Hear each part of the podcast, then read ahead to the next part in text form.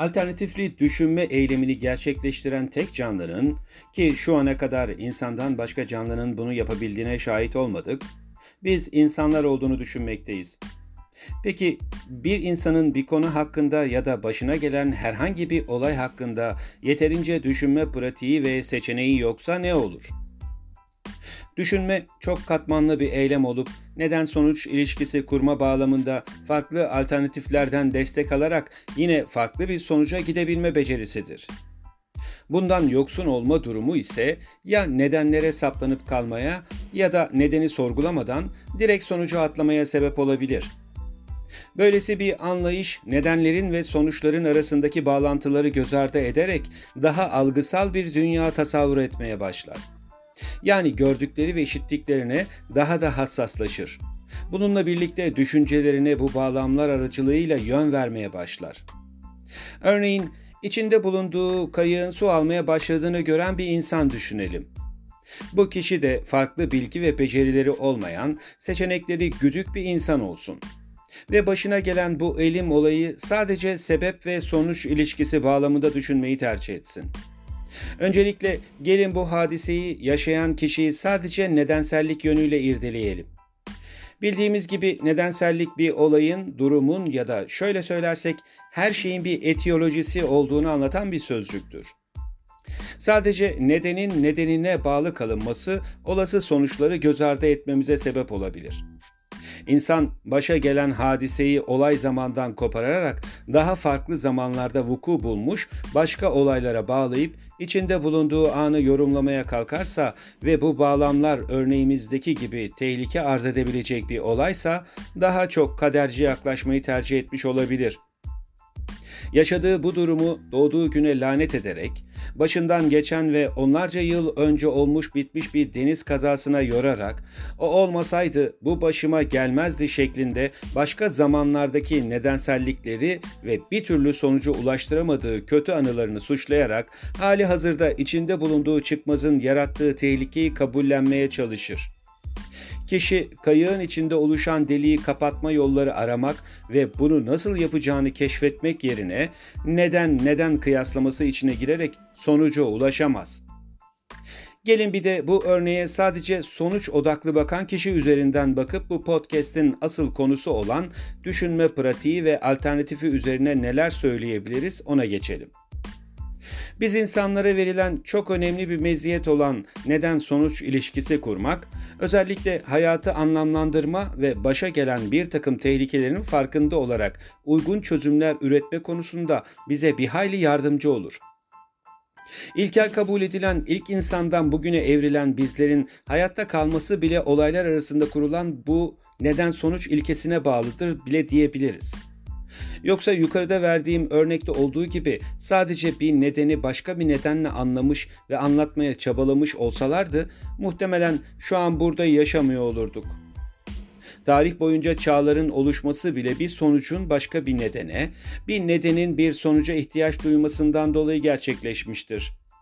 Nedenler şüphe duyan insanın bu şüphelerini gidermek için ihtiyaçlar oluşturmasına, ihtiyaçlar başka şekillerde düşünmeye, düşünmek gelişmeye, gelişmek ise bizleri sonuca götürür. Bir sonuca ulaşmak ise başka bir neden aramaya.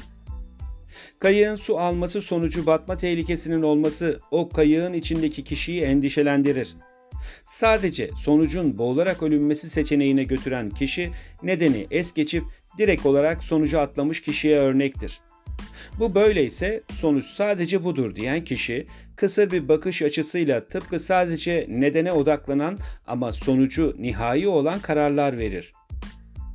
Kayıkta bulunan nedensel bu böyle olmuştu, bu da böyle olacak diyerek sadece nedeni nedene bağlamaya çalışır.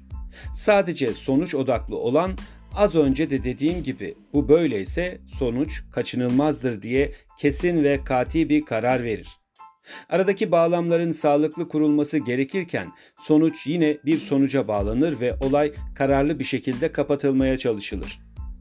Peki o kayıkta rasyonel açıdan neden sonuç ilişkisi kurabilen bir kişi olmuş olsaydı nasıl bir düşünme pratiği olur ve bu pratiklikler arasındaki alternatifleri nasıl değerlendirirdi dersiniz?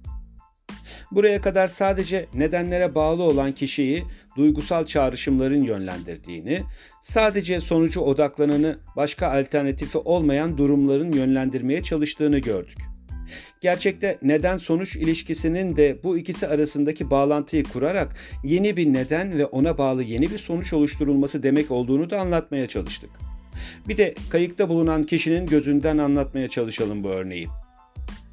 Her ne şekilde olursa olsun bir nedeni olan herhangi bir nasılı yener. Nietzsche'nin söylediği bu söz kendi içinde problem çözme pratiğinin nasıl olacağını anlatan ender sözlerden birisi olsa gerek. Bir nedeni nedenle ya da salt sonuçla çözme girişimi içinde bulunduğumuz gerçekliği bozar. Başka bir deyişle bağlamlarının olmadığı bir durumda nasıl sorusu da oluşmaz. Nasıl sorusu bilindiği gibi orijini yani başlangıcı sorgular. Örnek vermek gerekirse Ahmet Bey bahçede odun kırarken baltayı bacağına vurdu ve yaralandı cümlesinde nasıl sorusu bize bir başlangıç noktası verir. Bu başlangıç hangi yolları izleyerek sonuca ulaşabilmemiz konusunda bizlere en önemli yardımcı konumundadır. Zira olayın nedeni baltayı bacağına vurması iken nasılı bahçede odun kırmasıdır. Sadece nedene odaklanırsak ortaya şöyle bir anlam çıkabilir. Ahmet Bey baltayı bacağına vurdu. Bunun bilinçli mi yoksa bilinçsiz mi olduğunu bilemeyiz. Baltayla ne yapmak istiyordu? Acaba başka birini öldürmeye mi çalışıyordu gibi farklı farklı anlamlara gebe olduğunu görürsünüz. Sadece sonuca odaklanılırsa da Ahmet Bey yaralandı. O vakit yine yaşanan bu hadisenin ne olduğunu, nedenini, nasılını da bulamayız. Bu durumda da kendi çıkarımlarımızı oluşturarak konuya başka başka yan anlamlar katıp alakasız bir yargıya varabiliriz. Kayık örneğinden hareketle orada yaşanan durumu bir cümle olarak yazacak olursak, İçinde bulunduğumuz kayık suda yüzerken küçük bir delik yüzünden su almaya başladı. Neden su almaya başladı? Oluşan delik yüzünden. Nasıl başladı? Suda yüzerken.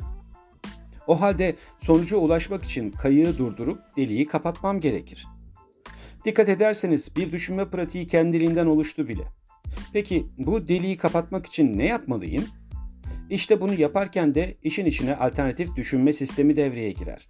O ana kadar gördüğünüz, duyduğunuz, okuduğunuz, tecrübe ettiğiniz her şey size farklı seçenekler sunmak için yarışmaya başlar.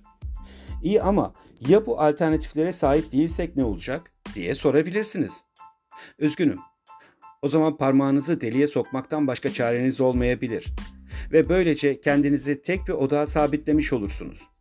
Unutmayın, sorunlar sizin dışınızda, çözüm ise içinizde saklıdır. Ve yine unutmayın, doğru soruları soranlardır en çabuk çözüme ulaşanlar. Başka bir podcast'te görüşmek üzere. Hoşçakalın.